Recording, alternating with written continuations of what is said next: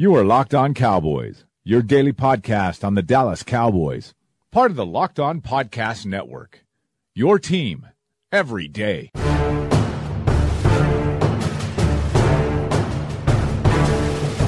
Welcome back to the Locked On Cowboys podcast, part of the Locked On Podcast Network.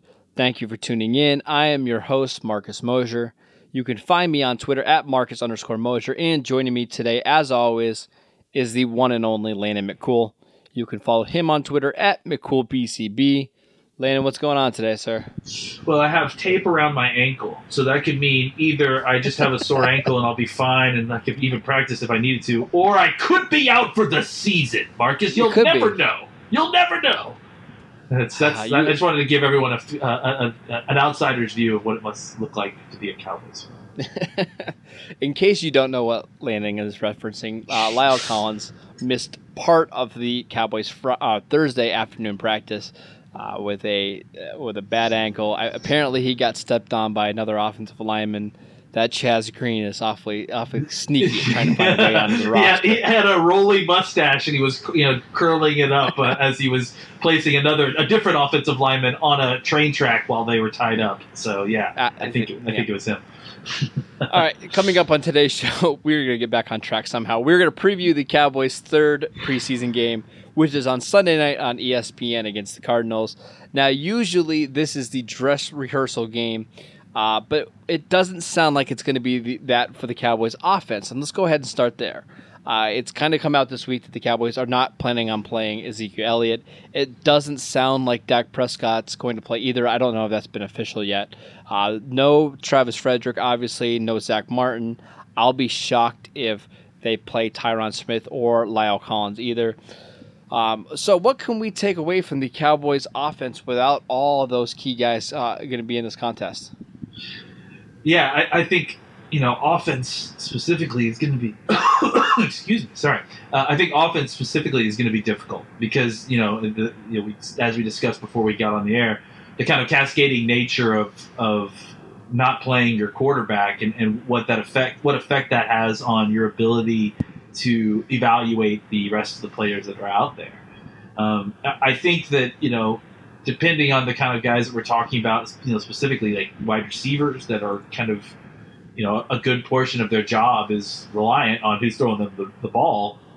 I think we just kind of have to just shift our focus to the kind of things that they can do within themselves and just to see where they are with those that level of, you know, whether they're it's route running or, or blocking or whatever. I think the goal here is to kind of evaluate, um, like I guess the coaches would have to, is and basically just see how they're executing their individual assignment uh, as it comes. And I think for you know like the offensive linemen that are going to have to be stepping in, I think this is obviously a good chance to see what we've got in a backup offensive lineman against you know potentially the Cardinal starters. Um, uh, and so I think you know on that front we'll see what we've got there. Um, I think for Cooper Rush, uh, it, it's uh, it's a good. It's not quite the same opportunity as getting a chance to kind of take the first team offense out for a spin, uh, as you know you kind of would probably get if you know something were to happen to Dak during a game and he needs to to hop in. Uh, but I think it's it's probably as close he's, as he's going to get, um, at least in the preseason. So I think he needs to kind of get in there and take advantage and show that uh, he can um, click with the guys that are going to be in those units. And then, you know, without Dak, it's kind of, I mean, without Zeke, rather, it's, it's going to be kind of more of the same for the running backs. I think it's just, uh, you know, it's probably going to see some Rod Smith. We'll, we'll likely get to see a, an uptick, I would think, of uh, Darius Jackson and, and, and Bo Scarborough to kind of help even further suss out that situation. Um, and you know, just to kind of see what we've got in, in those guys and in the tight ends as well. I think it's very similar to the wide receivers, except maybe to the idea that you might have a little bit better success um, trying to see what they're doing and their individual assignments because there will be blocking plays. There will be plays where they're Right. going to need to get Right. to to uh, blocking targets and execute those blocks. And that you know that, that le- a little bit less than the wide receivers is going to be affected by uh, the the lack of Dak, the lack of Dak, uh, and the uh, you know obviously the, the offensive line guys that are going to be subbed in as we uh, kind of give specifically Martin and Frederick, and then likely Tyron Smith rest. and, and potentially La'el Collins. I mean, I, I, it didn't sound like it's a very serious thing at all. It sounds like he he got kicked in the foot, and so uh, I think there's I, obviously some chance that he might play. Um, but I, I think that if the idea is that they're not playing Tyron Smith either, I mean, you don't need Don't I don't know that you need to. Yeah, so I think really Connor Williams is the only guy that I would love to get, continue to get in there and get snaps, just because I think he just needs as many snaps playing guard as he can get right now. So let's go ahead and just kind of think about how this first team offensive line might look uh, on Sunday. It could be very well Cam Fleming at left tackle, Connor Williams at left guard, Joe Looney at right or Joe Looney at center, Kadeem Edwards at right guard, and Chaz Green at right tackle. Right? Yeah, that's probably what it looks like. Poor Cooper Rush and Mike White. I, I feel so bad. Well, I mean, guys. what I mean, why though? Because it's not like that. That's what I mean. Really, it's what they've been going out with. Actually, probably so I feel worse for Mike White because he's going to get the, the the next group of guys that are going to come in, uh, Campos yeah. and uh, some of those guys. So and they just went ahead and cut Dalton Schultz. They're like, dude, you're not going to get a chance. You're just going to get hurt out there, kid. So yeah. I think that's yeah. So that's what they went with that. Instead of just having him get hurt and having to pay him an injury settlement, they just were like, yeah, you know, we're just going to cut you. All right, let's go ahead and talk about Mike White because over the next really week and a half, uh, he's going to get a lot of playing time. I expect him to probably get the entire second half of the third preseason game, and maybe even the entire game in the fourth preseason game. Uh, we kind of talked about him this week as potentially being a bubble guy. I think Mike White's playing for his roster spot in these next two games. I know he's not going to love the offensive line that he's playing with, but if he can somehow make some plays, show some improvement, get rid of the ball quicker, I think he does have a chance to to make some plays and stick around. But this is not the ideal situation for Mike White and his skill set. No. So it's no. going to be fascinating to see him. Uh, you know, fascinating. Yeah, that's one way to put it. uh, okay, I'm scared for him. That, that's the way I'm. I, am scared for him in his in his body because I just I don't see him uh, having much success over the next couple games. Do you agree?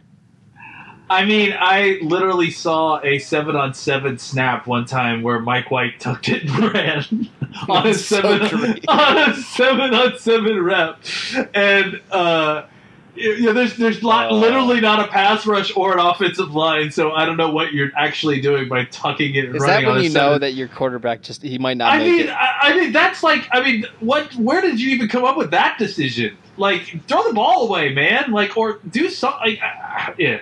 So, long story short, like, yeah, I got concerns. I mean, I think that uh, it, it's a t- terrible combination of a guy who is trying to hold the ball too long and a guy who is stepping into a situation where he can't hold the ball very long.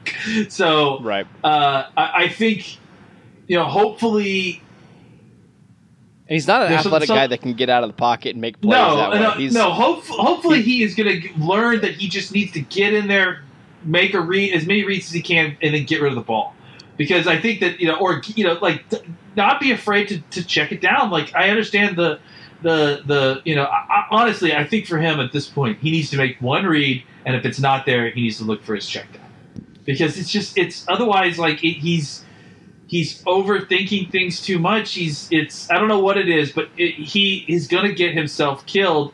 And at the very least, he's I mean, at the very best, if he, he's going to des- destroy the op- opportunity for the offense to do anything. You know, to, to make a play, to, to show anything, to operate.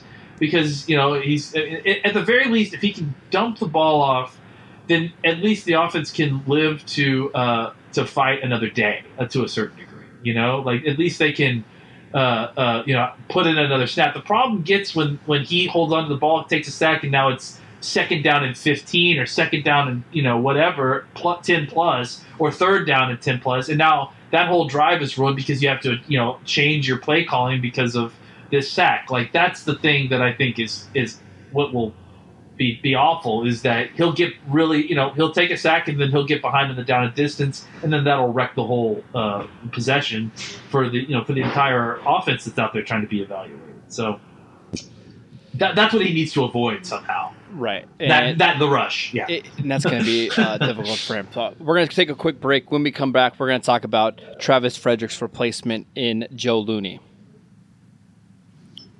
All right, we're back let's talk about Joe Looney. Uh, started the last preseason game for the Cowboys. I actually think he looked okay in that game. Uh, there was one snap where Geno Atkins kind of bullied him a little bit on a wide zone, but that happens. But uh, he's going to be the Cowboys' starting center. It seems like for the next potentially several weeks. Um, all eyes are going to be on him in this contest. What do you expect from Joe Looney? Well, I expect that he's, you know, he's gonna. He's been very solid so far, so I expect more of that. Like, you know, I think that he's. The question is, is you know, how much uh, they need to change up what they do when he's in there, and I, I'm hoping that they're not going to need to change it up very much at all. They just need to, you know, maybe not you know, I, I, think there's a lot of autonomy that, that Frederick operates with. They may need to help him with some of the, the calls. They may need to help with some of the blocks, all that stuff. Like I think those things, uh, uh, you know, small things will need to be adjusted, and people along the line are going to need to help him out. Which you know, when you talk about a rookie guard, there, that's a little bit scary. But I I think that um, you know, for the most most part, he can be a good center and not you know not not Travis Frederick, who I think is maybe the best in the league, but I think he can be a guy who uh, is not going to fall off the cliff. You know, I, I definitely felt like all all training camp, he's been the best backup they've had. So if you're going to have a guy to come in and replace one of these starting five, uh, I, I think Joe Looney at center, honestly, could be the best combination of position and player to fill that position.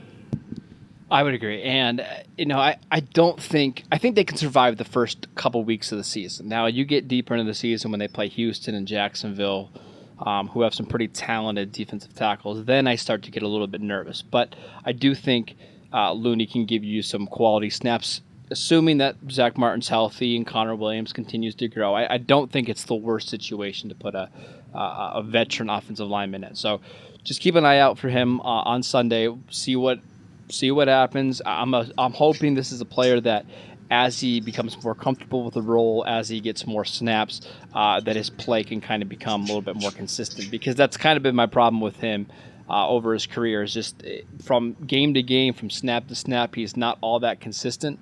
Um, but I, I, that's one of the things you're hoping that Paul Alexander and the rest of the veteran offensive line uh, can help guide him through. Uh, I want to talk a little bit more about Tyrone Crawford. Uh, yesterday, we spent some of the show talking about Crawford moving to defensive tackle, uh, per a report from Clarence Hill. Now, in practice on Thursday, they were using him more as a nickel defensive tackle.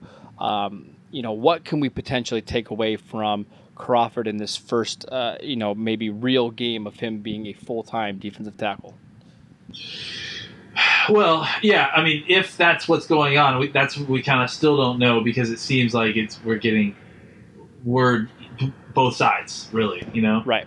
Um, but yeah, I, I think that really, um, yeah, the concern still is is you know, I, I have no concerns with him rushing from the three technique in a nickel situation. Like I, I, I think that's it could even be the best thing he does. You know, is rushing from that spot.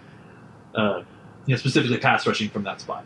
Um, where where I where I have concerns is you know are, when they start talking when we start talking about him as a uh, you know the the the regular full time you know three technique. I, I think that's kind of we talked about this a little bit. You know, wanting to get a rotation going. You know, it sounds like Collins has, has, has started to do even a little bit more today. I think he was involved in some team stuff today. So uh, that's you know all good sign for their you know potentially you know him being back on track and on schedule. Um, so I think you know if you're talking about rotating those guys, I think that's and then maybe a third guy. I think that's that's a good solution until Collins until Irving comes back. Um, I, you know, where obviously the, specifically the issue is I'm afraid of, of, him getting beat up inside, especially in run game on, on you know early downs, and um, whether that means him being injured or, or him just being pushed off the ball and, and, and just being ga- us being gashed. So uh, the fact where Jaylon Smith is currently um, kind of helps me uh, mitigate that a little bit. You know, uh, I mean, just because I think that uh, I, he's a little bit of a bigger uh, middle linebacker, and the way he's playing, I think that they can you know handle it a little bit better than maybe they had previously. Um, but I, I, don't, you know, I think it's something that will need to be fixed. It's not. I, I think that you know him playing at the way he is currently at the three technique position would probably be, you know, full time would probably be really rough on his body and really rough on our run defense. So the last thing I want to talk about uh, really quickly is that while a lot of the offense probably a lot of the starting offense isn't going to play because of some of the injuries and because you want to keep Dak upright, we still expect a lot of this first string defense to play, right? Yeah, I think that uh, I think the defense uh, has definitely um, got the opportunity to, to play like a normal, uh, you know, what do you call it, uh, dress rehearsal game. You know, where, where they're As basically going to. Yeah, Yeah, I mean, most of it's healthy. Most of the group. yeah, exactly. Yeah, and I think you know again with the defense too. It's like, I mean, oh, you can only you even if you wanted to hold people out, you can only hold out so many people before you start you know eating into guys that are actually, um, you know. I mean, th- like th- there's so many number of players that were are, are going to be players for this defense as opposed to the offense.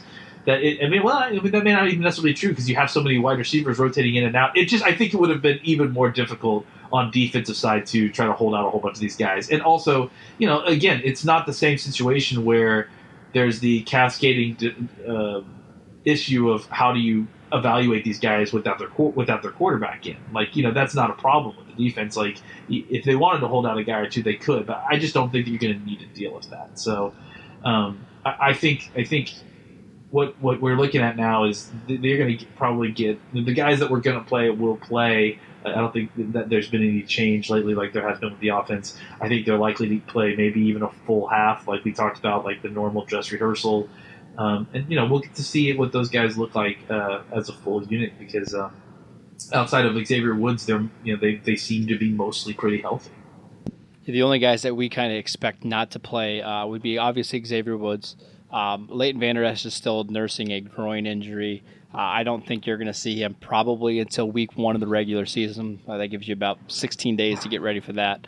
Um, other than that, oh no, Datone Jones. I think Datone Jones is the other guy that Yeah, uh, hurt yeah. his knee. I, point. I think Jason Garrett said he's going to be out the next two weeks of practice. It's a couple of weeks, yeah. So I, I mean, that that makes that tough for that evaluation. It really does because I like Datone a lot. He, I think he's a, a really Yeah. nice third or fourth defensive tackle. But if he can't play for you in the first two weeks of the season, when The you need him the yeah.